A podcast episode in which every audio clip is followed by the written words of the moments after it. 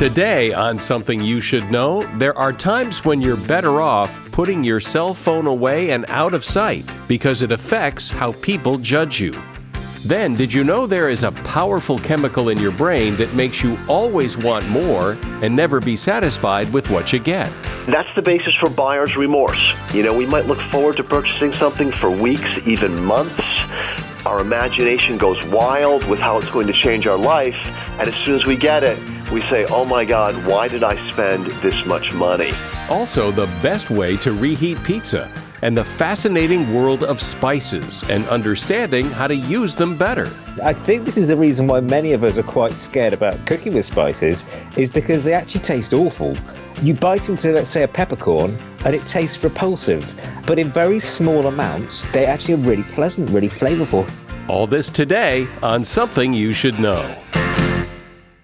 Support for this podcast comes from Wild Turkey Kentucky Straight Bourbon Whiskey. Let's tune in to their one on one with Jamal, a real bartender from Old Fourth Ward in Atlanta. I'm making you old fashioned today with Wild Turkey Bourbon 101. It just really stands up very well in a classic cocktail like the old fashioned. It has that perfect boldness. Wild Turkey. Wild Turkey Distilling Company, Lawrenceburg, Kentucky. Copyright 2020, Campari America, New York, New York. Never compromise, drink responsibly. Something you should know. Fascinating intel, the world's top experts, and practical advice you can use in your life. Today, Something You Should Know with Mike Carruthers. Hi, welcome to Something You Should Know. Got a really interesting program today.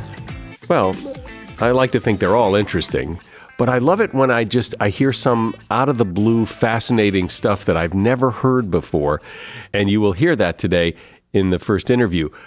But first up today, cell phones are everywhere. I mean, it, it, kids as young as eight and nine years old are walking around staring at their phones. But the next time you have an important date or an important meeting, hide your phone. A study found that those people with no phone in sight were perceived as more likable, sincere, and trustworthy. And this held true in both personal and professional settings. If you have no intention of using your phone, it should be off and out of sight. Because when people see you with your phone, it suggests that there may be an interruption of the conversation at any moment, and that person is not your top priority. And that is something you should know. Why is it that we always, or most of the time, want more? We want more money, more success, more love, more novelty, a bigger house, a nicer car. More, more, more. We don't want less, we want more. And on top of that, when we get the more that we say we want, it's usually not enough. Then we want even more than that. So, why is that? What drives us to always want more? Here to explain why we are this way and why it's so fascinating is Dr. Daniel Lieberman.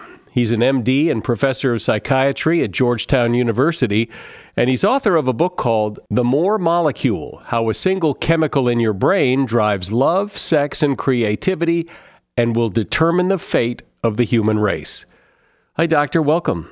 Thanks so much for having me, Mike.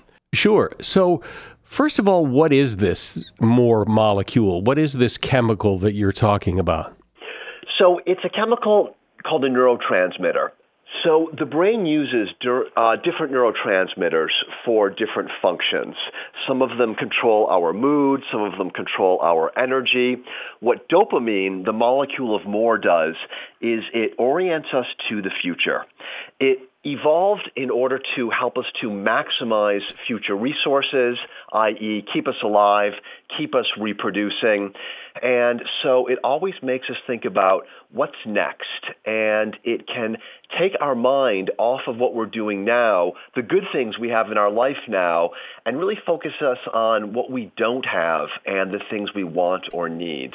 So when people say just be grateful for what you have, that's really contrary to human nature because we always want more. Exactly. Now, there are chemicals in our brain that do allow us to be grateful for what we have. In the book, we call them the here and now neurotransmitters. but they're not as powerful as dopamine is. In fact, they're pretty weak, and modern society tends to shift us away from those neurotransmitters and really makes us a lot more dopamine focused. So, how does it work? How does a chemical in the brain make me want a bigger house or uh, more money, or uh, how, how does it work? Well, there are a number of different pathways that dopamine takes through the brain. And I like to think of them like pathways that fuel will take through a rocket ship.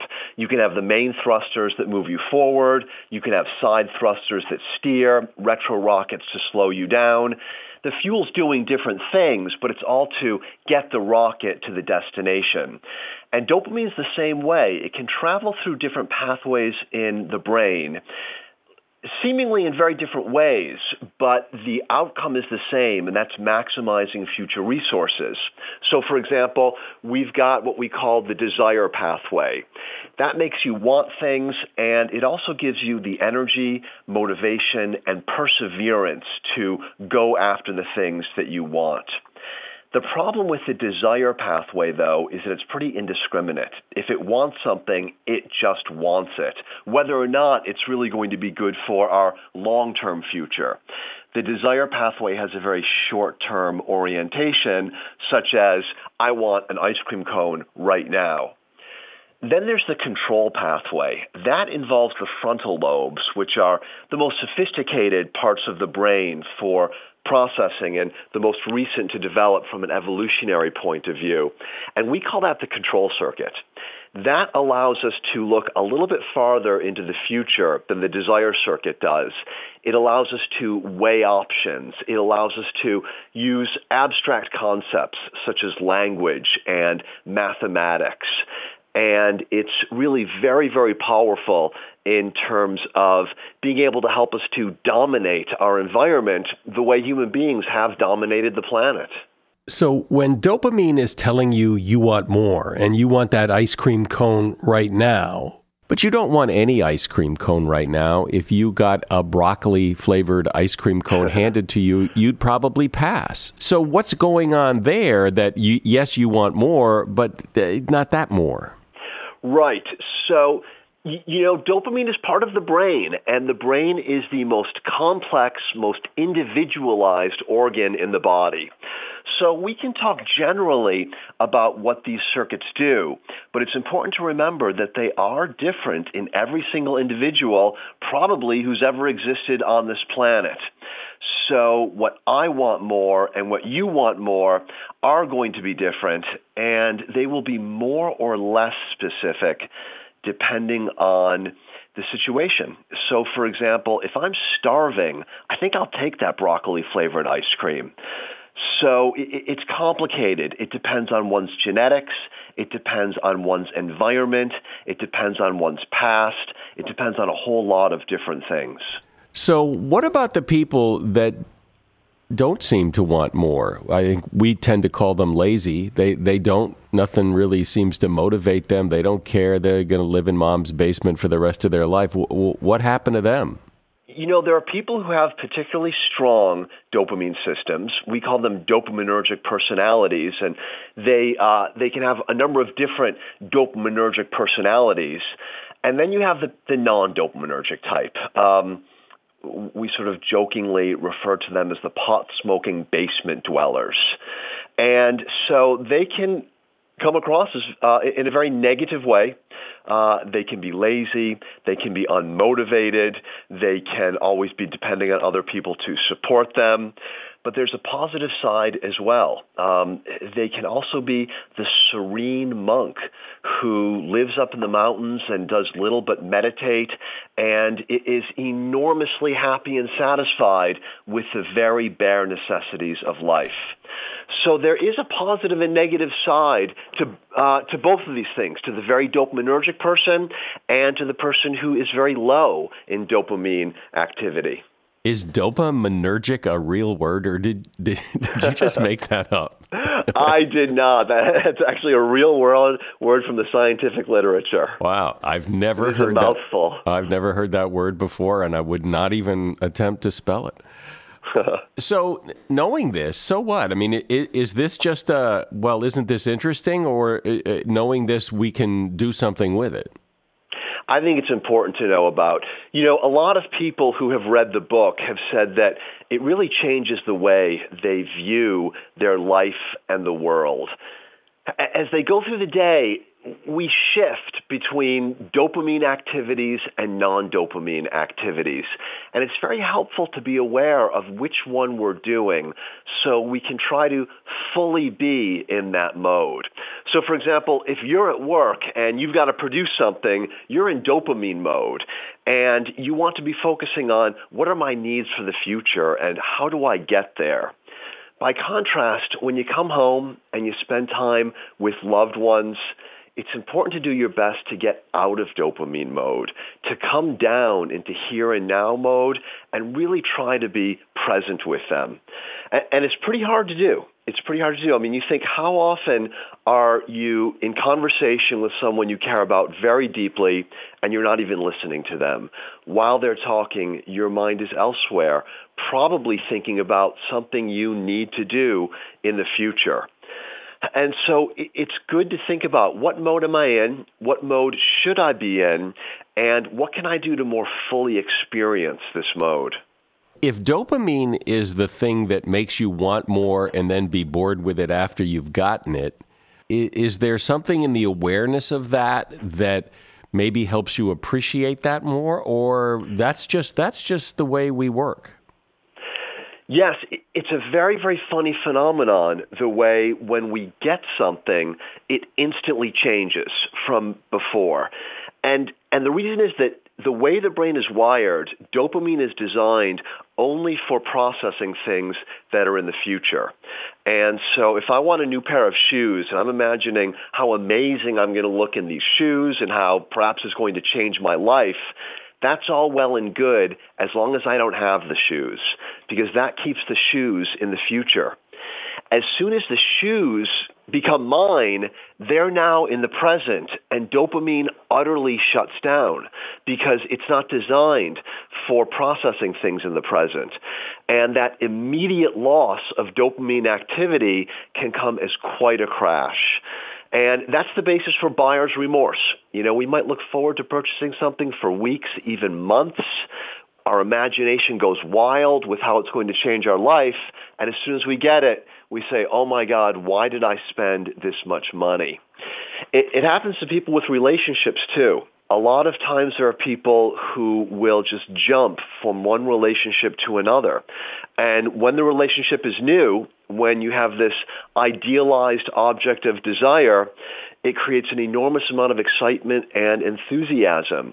But once that object of desire becomes a real human being, the future-focused dopamine shuts down and maybe these kinds of people don't have particularly strong here and now chemicals in their brain and all of a sudden they've completely lost interest in this person and they think it's time to go on to the next one. I want to ask you how gambling fits into this and how dopamine affects people when they gamble. But first, already in the first few episodes of 2019, we've talked about resolutions and goals because a new year brings new beginnings. And one of the things I bet you've thought about is new software for your business. A new year is the best time to make a change to better software, especially if the old software is causing problems. And now you can find exactly the right software for your business using Capterra.com. Capterra is the leading free online resource to help you find the best software solutions for your business. They've got over 700,000 reviews of products from real software users. You could search more than 700 specific categories of software, everything from project management, email marketing, to yoga studio management. Every month, millions of people use Capterra because there's simply no better way to find software for your business. Visit capterra.com slash something for free today to find the right tools to make 2019 the year for your business. capterra.com slash something. Capterra, that's C-A-P-T-E-R-R-A dot com slash something. And that link is also in the show notes. You know, distracted driving is a serious problem on our roadways, leading to the deaths of thousands of people and injuries in the hundreds of thousands each year. When you take your eyes and your focus off the road, even for a second, it can be deadly. Not just for you, but for other drivers, as well as pedestrians and bicyclists.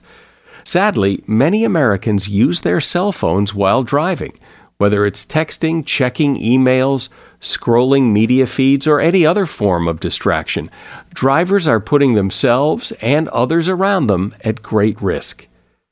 It's important to know that 48 states ban texting and driving. Also, 21 states prohibit all drivers from using cell phones while driving. Distracted drivers are not only putting people at risk, they're also breaking the law. Look, it's dangerous to use your cell phone behind the wheel. That's why law enforcement officers write tickets and enforce hands free and anti texting and driving laws. When you're driving, put down your phone, keep your hands on the wheel, your eyes on the road, and your mind on the task of driving. Remember, you drive, you text, you pay. Brought to you by NHTSA. Support for this podcast comes from Pluto TV. Need an escape?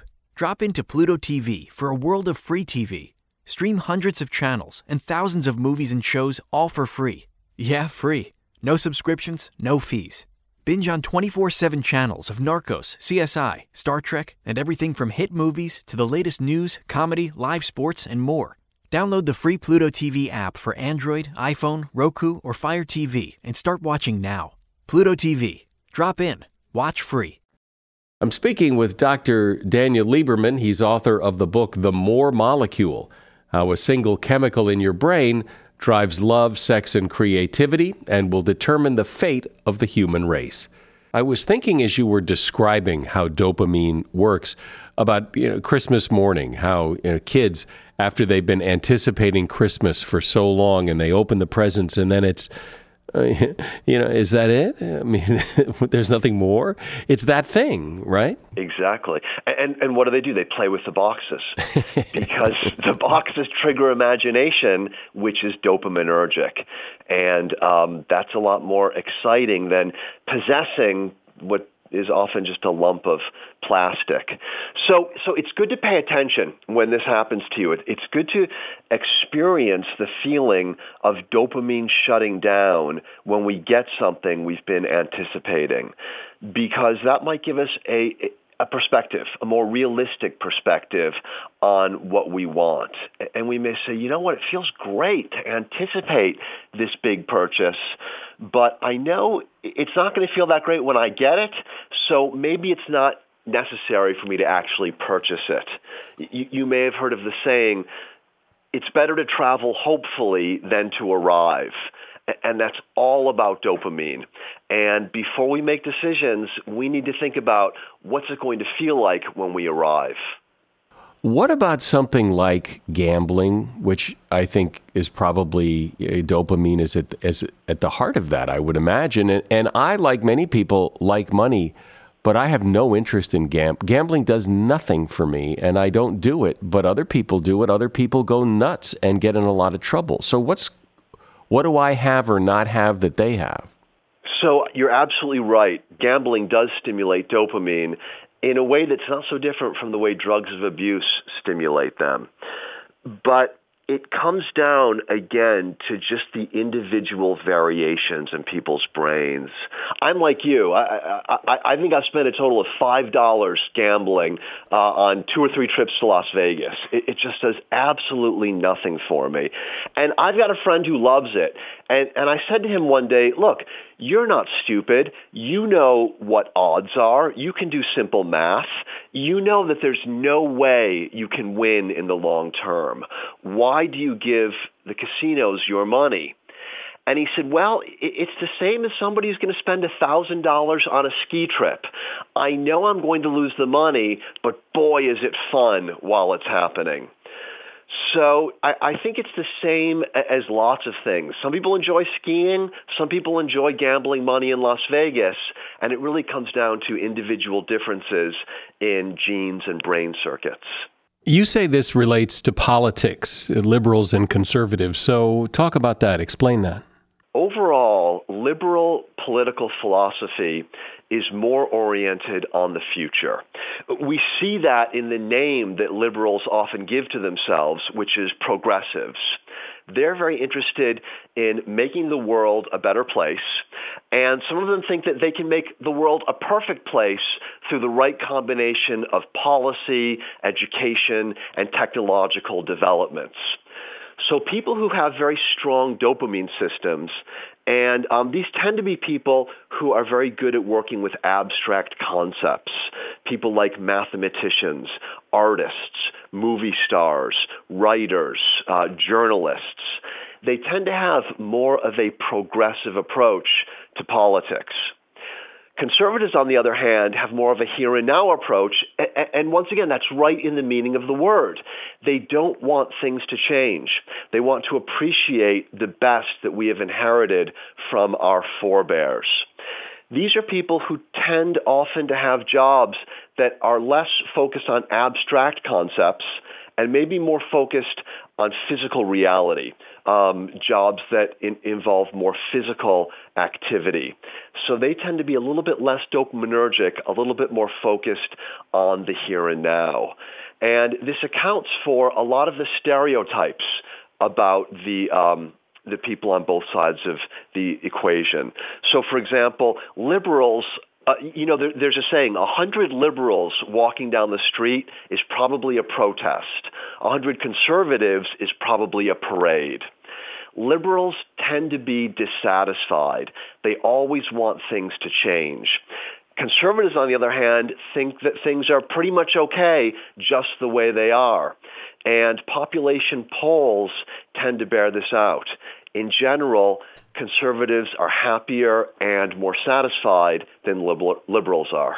Well, it's interesting because if what you say is true, liberals want change because the goal is change.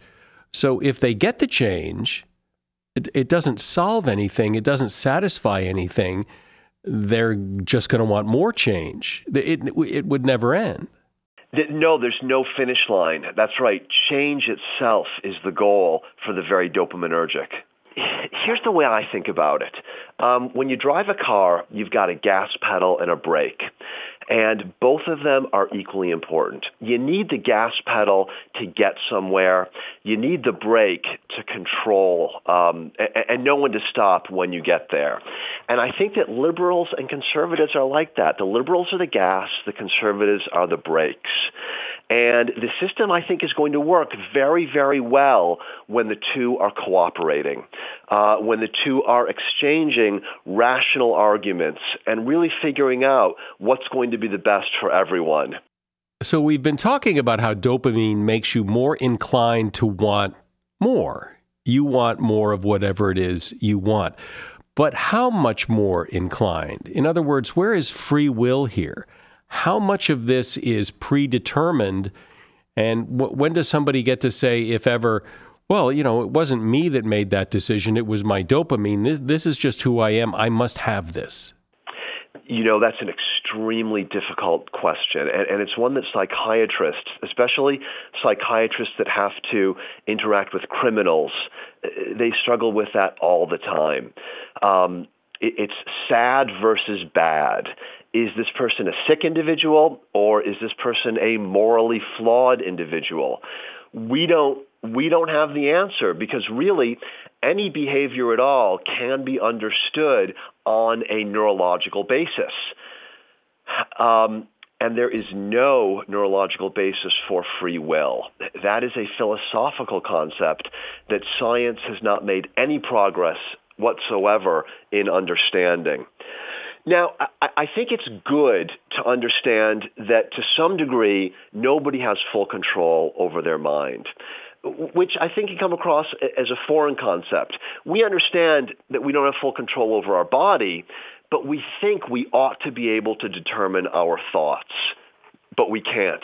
Um, we have limited ability to do that. And I think that that what that allows us to do is to see what's going on and see what we need to do to shape things. Often it, involves incre- uh, advanced planning. And if I could just give an example, if somebody who's having a problem with alcohol goes to a party and they are offered a drink, they will often be overwhelmed by craving and take that drink and I think legitimately say at a later date, I couldn't control myself. On the other hand, if they know that that lack of control is going to occur in advance, what they can do is say, I'm not going to go to this party. Or they can say, I'm going to take a sober buddy with me who, if they see someone offering me a drink, is going to step in.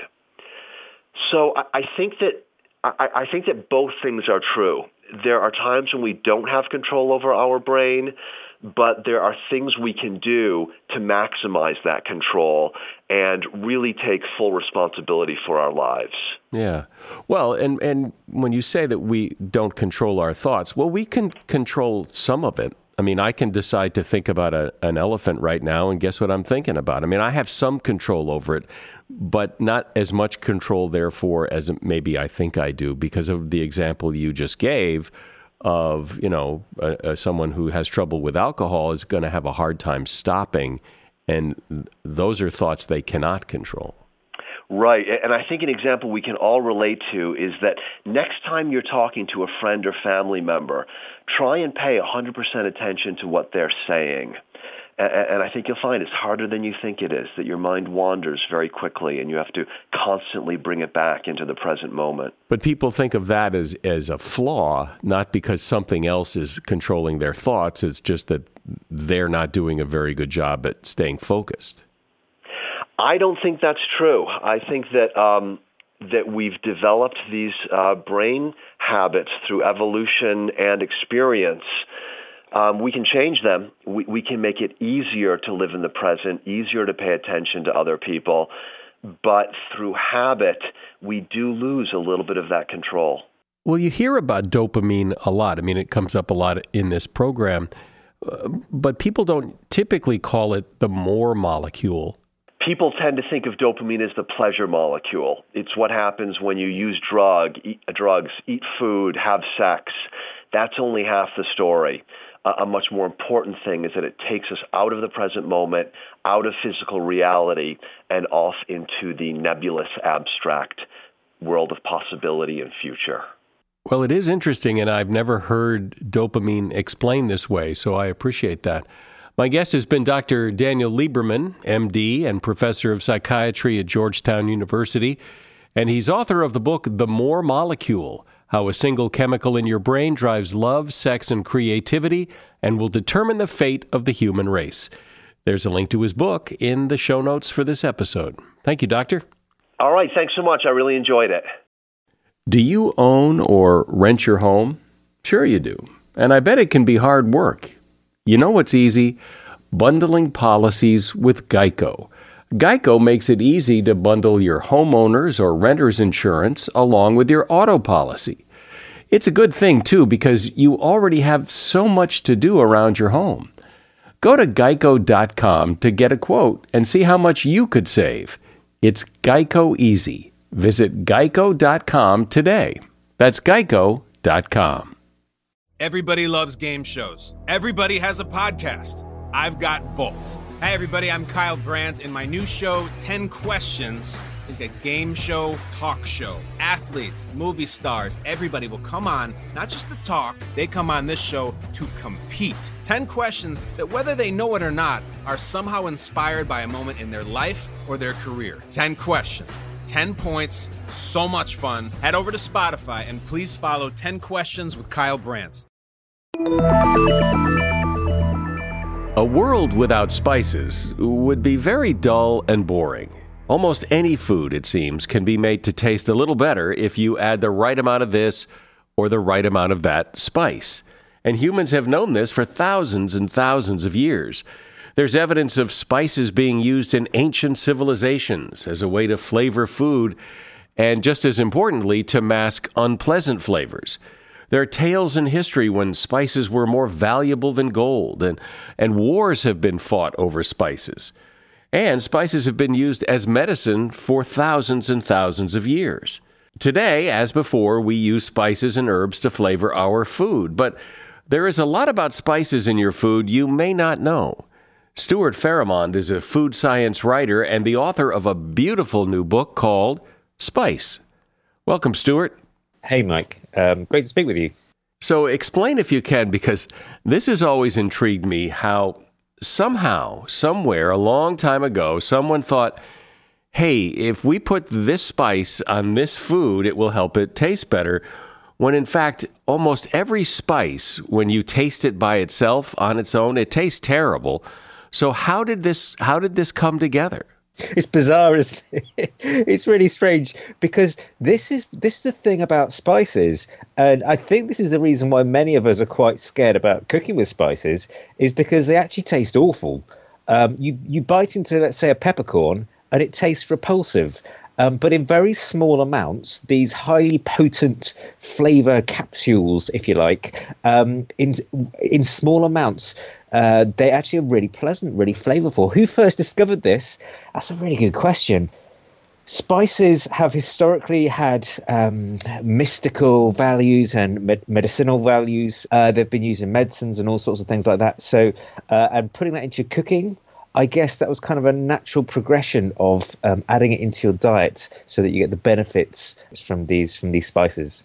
Wasn't part of the the whole reason of using spices was to make food that might otherwise taste pretty lousy and try to make it taste better? Uh, yes, that's that's as the story goes. Say your meat doesn't keep very well in hot climates, uh, and would go off and taste horrible and rotten. By heavily spicing it, you could mask lots of horrible flavors. And so, just to define our terms, what is the difference between a spice and an herb, or as you say in the UK, herb? Uh, we don't we don't pronounce the H. Well, what's the difference between spices and herbs? Spices are from any part of the plant other than the leaf. Uh, the leaf is the herb. Uh, every other part of the plant is the spice. And it matters because spices are generally so potent uh, that we dry them.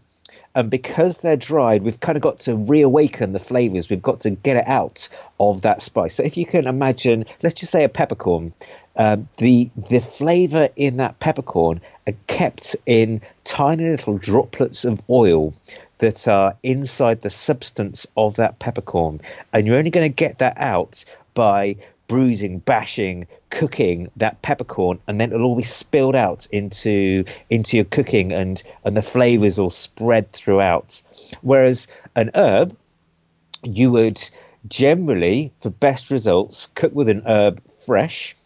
And so they need to be added, um, treated with care when you're cooking with them. So add them towards the end of cooking. They um, they they release their flavor much more quickly. They're much more fragile, uh, and so they are the, the, the main distinguishing features of a spice and an herb. Is salt a spice? no, salt is a seasoning. Uh, salt is a mineral. So it's it's not a spice. It is the cheapest and most effective flavor enhancer that we have on earth because it's something that our body craves. In nature, salt is very hard to come by.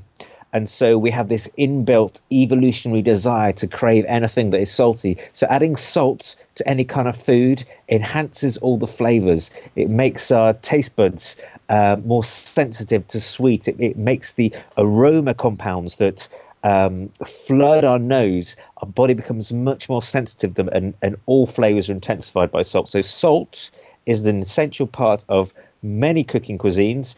Uh, but it, in its own right, it is not actually a spice. So, from your experience and from watching people and talking to people, what are some of the mistakes people make when they use spices or herbs or seasonings or whatever you want to, however you want to attack this?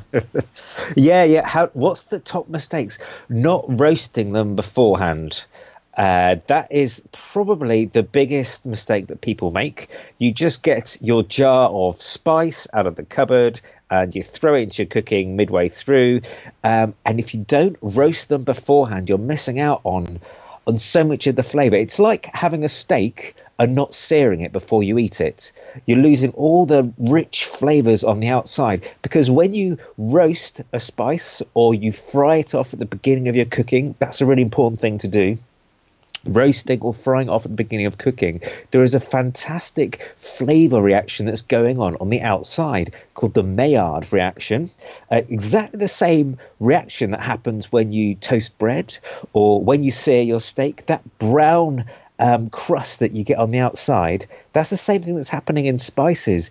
But the unique flavor compounds and substances that are in the spice give it a nutty, rich, unique aroma that is unique to that individual spice. And if you don't do that, you're missing out on so much of the flavor. So that is the number one mistake that people make is not to fry or roast your spices beforehand. Even if you've got powder, you can fry it off in some oil briefly at the beginning of cooking.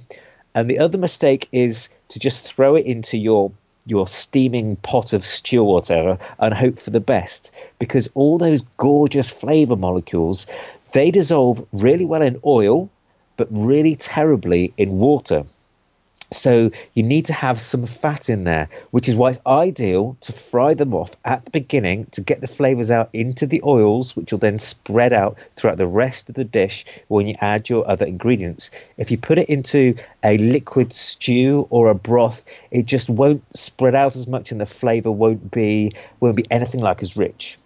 Most people probably buy their spices at the grocery store and so the question is is there much of a difference between different brands of spices, whether you buy them whole or ground up? Uh, is it worth going to the trouble of getting fresh spices or buying them through the mail? Or if you're cooking and you need a teaspoon of cumin, I mean, does it really matter where it comes from? Is, is it pretty much going to be the same?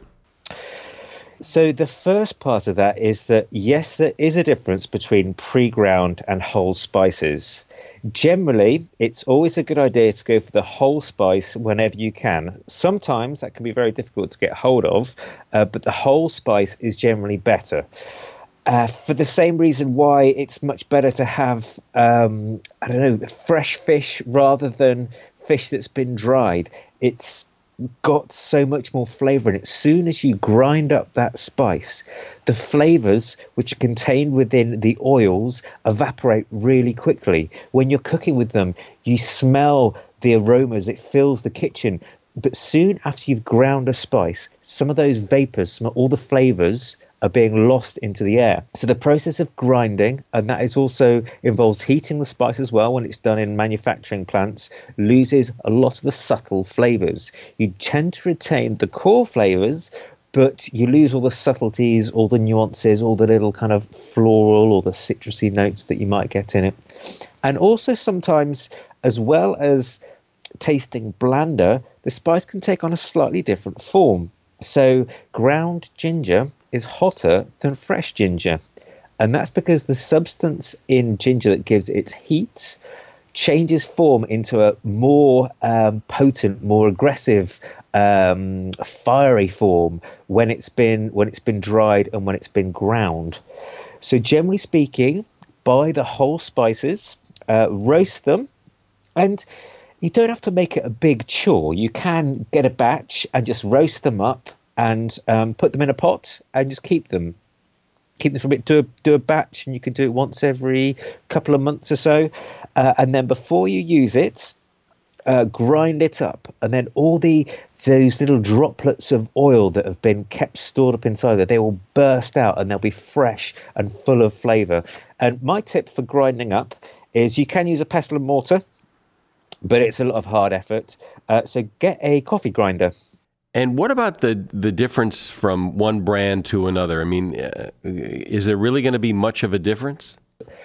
There can be. Generally, uh, if you go for the cheaper brands, they're going to um, possibly be of poorer quality. This is especially true if you're going for um, more expensive spices like saffron. Extremely expensive. It's very expensive because you only get three tiny little strands from each crocus flower that it comes from. It actually comes from the flower itself. Uh, the, these strands are plucked out by hand, and you need something. You need you need thousands and thousands of plants to to get a gram or an ounce of saffron, and so that's often contaminated. it's often been cut with something else, all sorts of things. They put twigs in there, all sorts of, and also the flavourless parts of the plant that they'll they'll put in there. It's highly adulterated saffron, so it's always worth uh, paying more for your saffron and getting it from a reputable supplier. Yeah, but saffron's one thing. Uh, but if you're going to buy cinnamon and one jar is seven dollars and the other jar is three, and you're just going to put it on your toast, uh, d- uh, does it really matter? I would say when you're looking at that sort of thing, I would say probably not. But the thing to bear in mind with cinnamon is that there's two types of cinnamon. There is true cinnamon, and the, um, there is another type of cinnamon called cassia or cassia, C A S S I A. And the the cassia uh, is often sold as cinnamon, but it's not really cinnamon itself. It, you can, if you look on the back of the packet, if it says Ceylon cinnamon, then that tells you that it's real cinnamon. Um, and the, the kind of the imitation is cheaper and it doesn't have um, as much of the the flavor to it. It's it's it's a harsher flavor, a more bitter flavor. So cinnamon is worth looking out for and look on the back and check whether it actually says true cinnamon or not, uh, true cinnamon or not on the back of the packet. Generally speaking, I think you could probably for say something like some ground cumin uh, paying twice as much, you're probably not going to notice the difference. My guess would be that people use and stick to the same spices they've always used, or maybe the spices their mother used, and they don't really experiment too much with spices. So, what are some of the spices that you've uncovered or researched that maybe people haven't even heard of before that would really be exciting to try? in the uh, the six months of writing this book of being utterly uh, surrounded in spices, I've explored some um, some weird and wonderful spices. Uh, there are so many out there. Uh, some fantastic ones that you will have to probably search online to find them. But my all-time favourite spice that I found is one called wattle seed, and it's from Australia. Uh, it was it's been used for for hundreds, if not thousands, of years by Aboriginals uh, in part of their cooking and and in their medicines.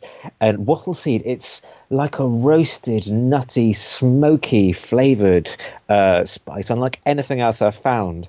And you can use it on in meat rubs. Uh, or anything that you want to add a kind of a, a roasted, smoky aroma to it. Wattle seed, that's one that I would really uh, recommend anybody uh, looking out for or seeking out. You go online and find wattle seed. The one is lemon myrtle. Now, this is more lemony than lemon. The substance that gives lemon its flavor is called citral, and the concentration of this lemon flavor compound is many times more concentrated than is in lemon itself. And so that's well worth hunting out because um, you can get lemony flavor without needing a lemon. And also, uh, if you use lemon in your cooking, you know it's very acidic. And that can often uh, change a dish. It can make cream curdle, for example. So if you get this, you can add make something really lemony, uh, really simply, just by getting some um, some sprinkles of this lemon myrtle. What else about spices do you think people don't really understand or would be fascinated to learn? Is when you look into the individual stories of in, of spices because the the spices themselves um, you could you could pick an individual spice and there's a there's incredible history and story behind it because many spices um, have been used as as currency in the past uh, one time in history, I think it was in the 16th century, uh, nutmeg was said to be uh, more valuable than gold um, because spices can be uh, can be stored for such a long period of time, and they've been long esteemed of being something that's of medicinal value and highly sought after. That uh, it has a value in its own right. I mean, now we don't even think about it; we just buy it in a pot and cook with it. Um, the, the Dutch and the British fought wars for decades over the rights to uh, the Spice Islands. So there are some fascinating stories behind spices. Uh, and, and, and, vanilla, for example, vanilla is a, a, fantastic spice, and it was um, comes from Central America, comes from an orchid, and uh, when the, the, Spaniards first went across to Central America in 1519, I think it was, an Aztec king served the Spaniards uh, some beverages with vanilla in. They took some vanilla back to Europe and tried to grow it. They could grow the plant, but for some reason they couldn't get it to develop the vanilla pods. And it took them hundreds of years to work this out uh, until eventually um, a botanist figured out that um, there wasn't anything to um, to pollinate them in Europe. The bee that pollinates them only exists in Central America, and so um, a botanist developed. I think it was a Belgian botanist developed a technique to self-pollinate. So with your hand, you can get the uh, the orchid plants to uh, pollinate themselves, and so they would uh, produce their fruit, and you would get the uh, you would get the vanilla pod. So that yeah, it, there is some real fascinating stuff, Mike, about spices. And if you'd like to learn more, and if this topic interests you, you, will be an expert by the time you get through Stuart's book. It's a gorgeous book. It's called Spice. It is by Dr. Stuart Farrimond, and there's a link to his book in the show notes. Thanks, Stuart. Cheers, mate. Take care. Bye bye. Okay. Since we're talking about food and spices and all, one of the things that's always fascinated me about Italian food is how most Italian food tastes better the second day than it does the first day with one big exception, that being pizza. That's because you have to reheat pizza. Most of us do it in the microwave, and the microwave is no friend to pizza. It turns the crust soggy, and if you don't watch it carefully, it will just vaporize all the toppings on the pizza. Of course, you can always heat pizza up in the oven, but that takes forever. Another very effective way is to heat the pizza in a frying pan. It's a little faster than the oven if you put it in a frying pan on low heat and cover the pan, which makes a little mini oven in there, and it heats up pretty nicely and keeps the crust crunchy. But if you do need to use the microwave to reheat your pizza, here's a little trick. You put a glass of water in the microwave next to the pizza. The water absorbs some of the excess radiation and helps keep the crust crunchy. And that is something you should know. And that's it for today. I'm Mike Carruthers. Thanks for listening to Something You Should Know.